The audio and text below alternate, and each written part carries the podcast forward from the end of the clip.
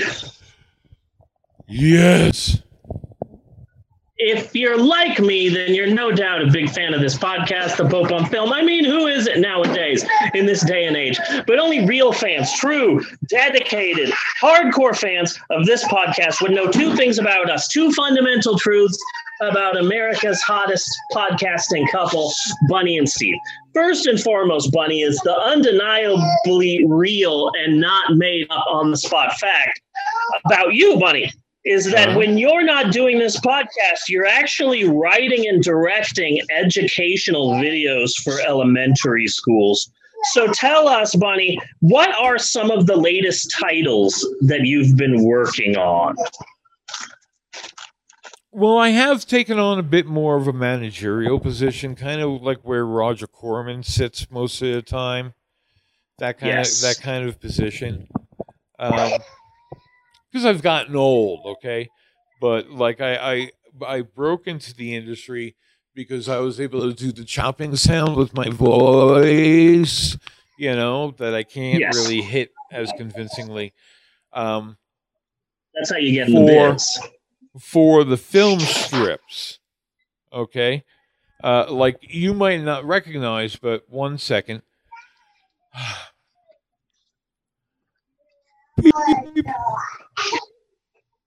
that was me.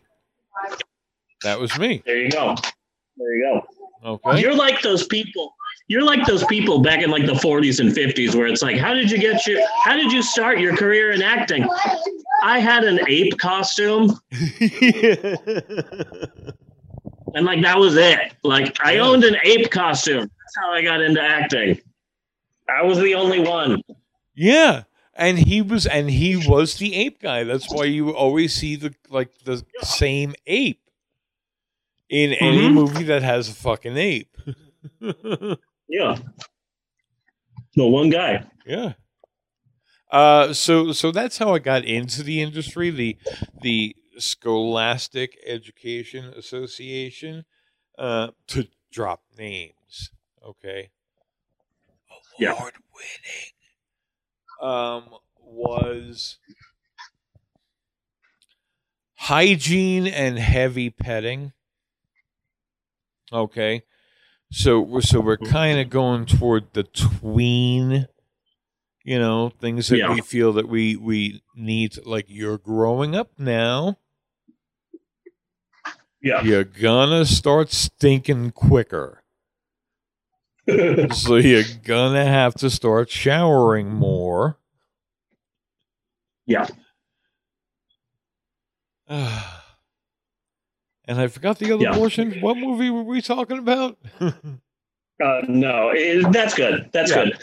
And the second thing you would know about me is that I'm a lover of history.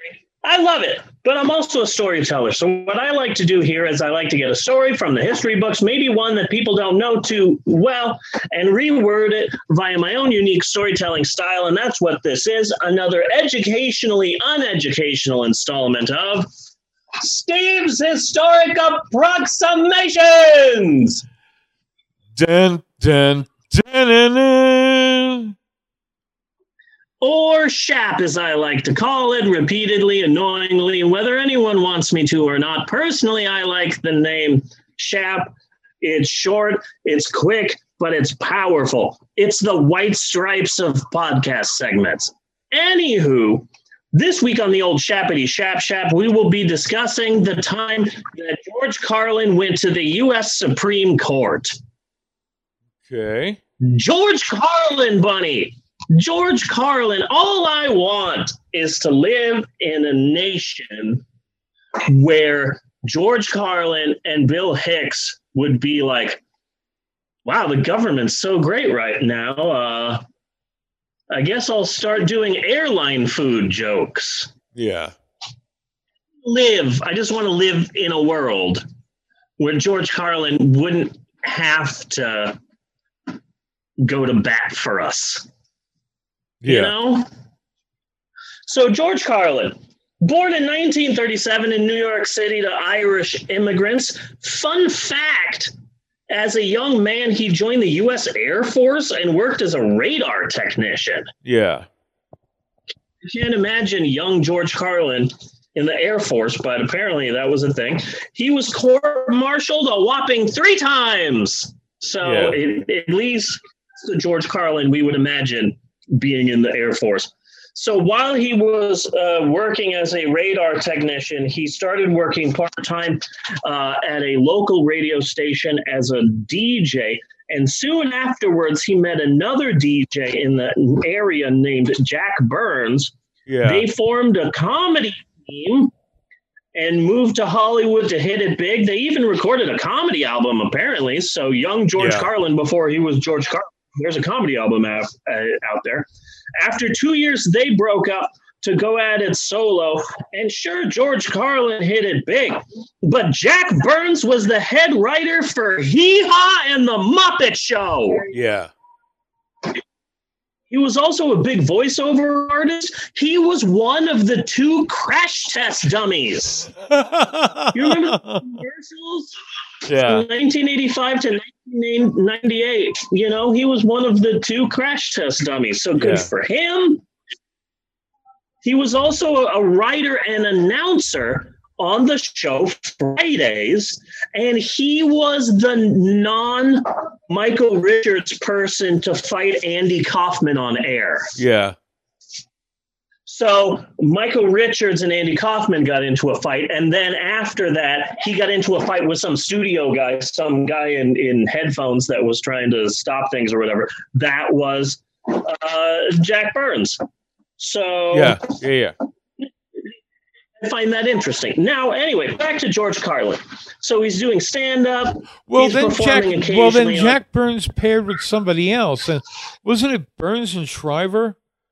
He he paired with Yes. a woolly haired Yes. guy Yeah. Yeah. who could have been Mario. Yeah. Yeah. Yeah. So, so um, George Carlin, he's performing. He releases his first comedy album entitled FM and AM, and it, Yeah. apparently he, he did it specifically so that here's FM.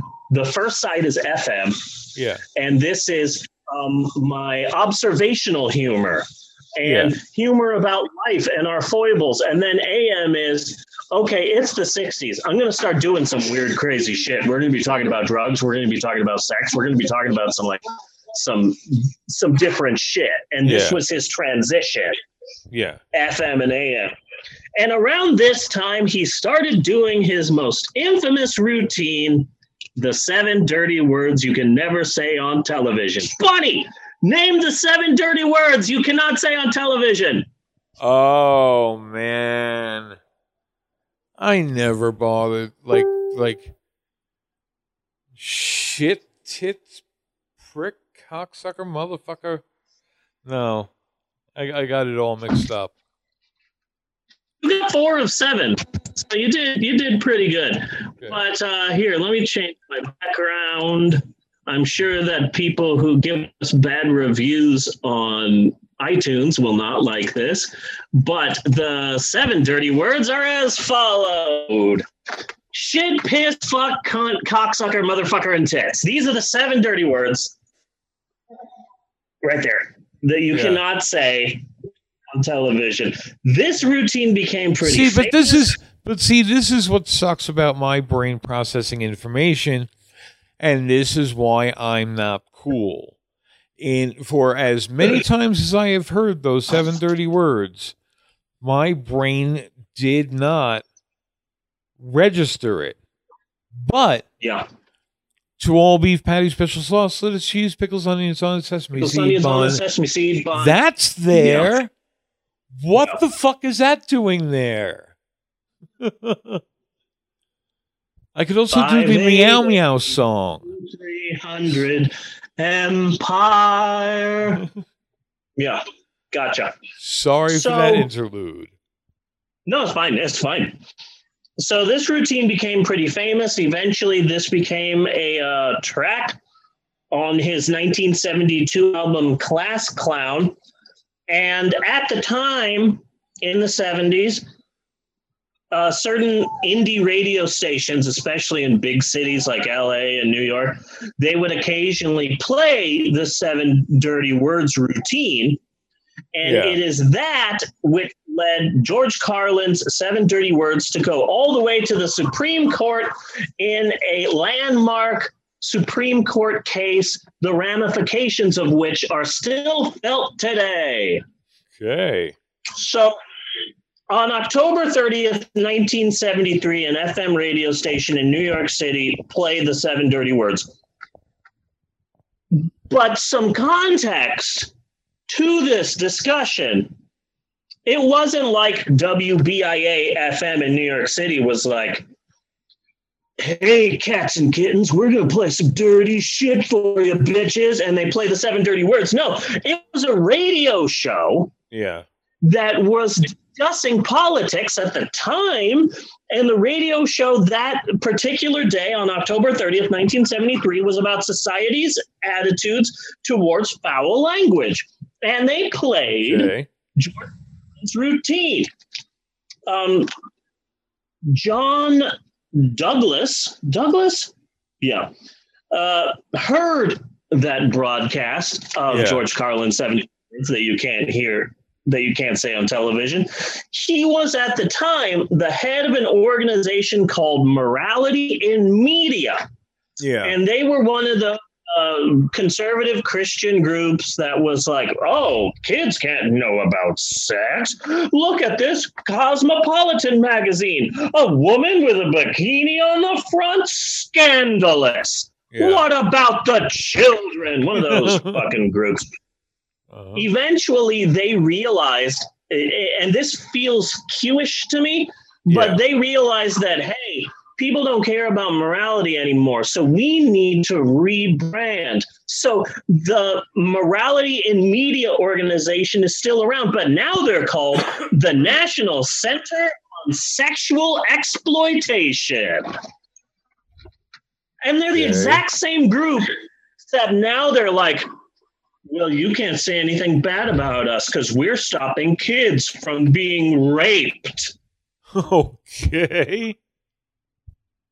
by banning everything that you like. But still, Yeah.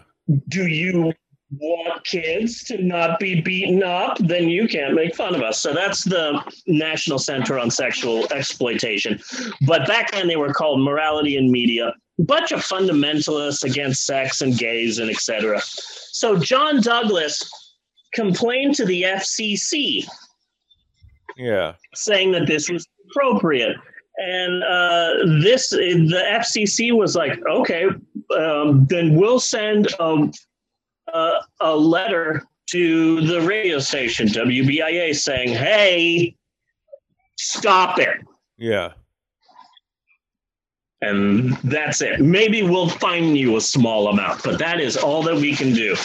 And morality in media was like, but wait, you should be able to do more. There, this is bad words that are being broadcast, and kids will hear this. And so, you FCC, you should have the power to stop this and censor this filth happening. Yeah. And then people started saying, oh, you censor this, what else will we censor? This wasn't played for titillation. This was played for educational purposes. Can we not teach people anymore? What can we and can't we teach? And so this Yeah. became this massive court that bounced from uh, courtroom to courtroom and eventually went all the way to the Supreme Court, July 3rd, 1978. The FCC versus the Pacifica Foundation. This ruling officially gave the FCC power to determine language guidelines and fine broadcasts that they deem indecent. George Carlin wasn't officially involved because he didn't do this, but his seven dirty words routine went all the way to the goddamn Supreme Court. He wasn't involved, but he indirectly led to in 2020 you not being able to hear the word shit on the radio.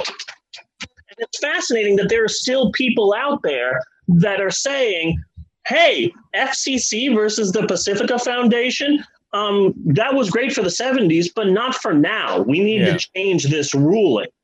We need to change this ruling because, you know, I'm still surprised that I can watch cable and hear people say shit. Yeah. That blows my mind. you know? But it's like if they're allowed to say shit, then why are they? Oh my God, dryer. This isn't the dryer. It's not time for your interview. so, um, I find it fascinating that George Carlin went all the way to the Supreme Court. yeah. You know, Yeah. I find this. Uh, hold on, I almost got it. There you go, right there. find this fascinating, and I think that more people should know about this. That George Carlin. uh, I don't know, just kind of like Carlin's trajectory. I find kind of interesting and a little unexpected. Uh because like on the very very fringes of my memory there's the hippy dippy weatherman and you know like kind of a comic character who would pop up in skits on on variety shows and shit to becoming the like college you know so that's like suit and tie young carlin. Okay. Yeah, that's that's one george carlin. That's the carlin i kind of sort of started with. Then you Yeah. have then you have the college stand-up carlin. Okay. And to me is always the picture of him on the cover of class clown you know where he's sitting on the stool with his finger up his nose yeah, And I think um that's the Carlin who did the seven dirty words. Uh, that's the Carlin that, that did a lot of great albums, and then wind up uh, wind up getting to do them on television because HBO was needed cheap content. Yeah. If you notice, whenever you have a startup television channel of any sort, what are the things they go for? They go for well, news programs. That's an easy time filler. they used to go. They used to go. They used to go to wrestling back in the day, but they don't do that anymore. You might go a talk show. You know, stand up comedy was always a was always a popular bit. Stop screaming! I'm recording the podcast. It's cheap. It's cheap to produce, and people like it. So then HBO Yeah. started started making those, but it was mostly from the albums.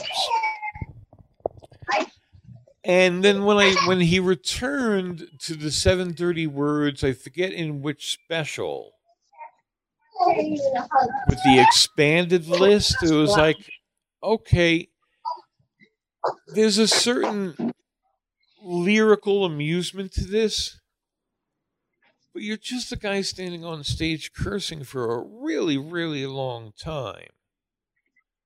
Yeah, I appreciate the inventiveness. Uh, uh, basically, it's just kind of like I still appreciate the work, but I felt this shit was starting to get old at that point. You know? yeah, But and like I'm kind of hit and miss to the other specials in that time period. Um but then we get into the Iraq War and Carlin does that show that I feel we entered to, into the Carlin who is right behind you. Carlin the lovable curmudgeon yeah. you know he went from like class clown to god you wish he was your grandpa you Yeah. know Yeah. Crotchety. yeah but on the fucking ball Yeah. you know Yeah. So that Yeah.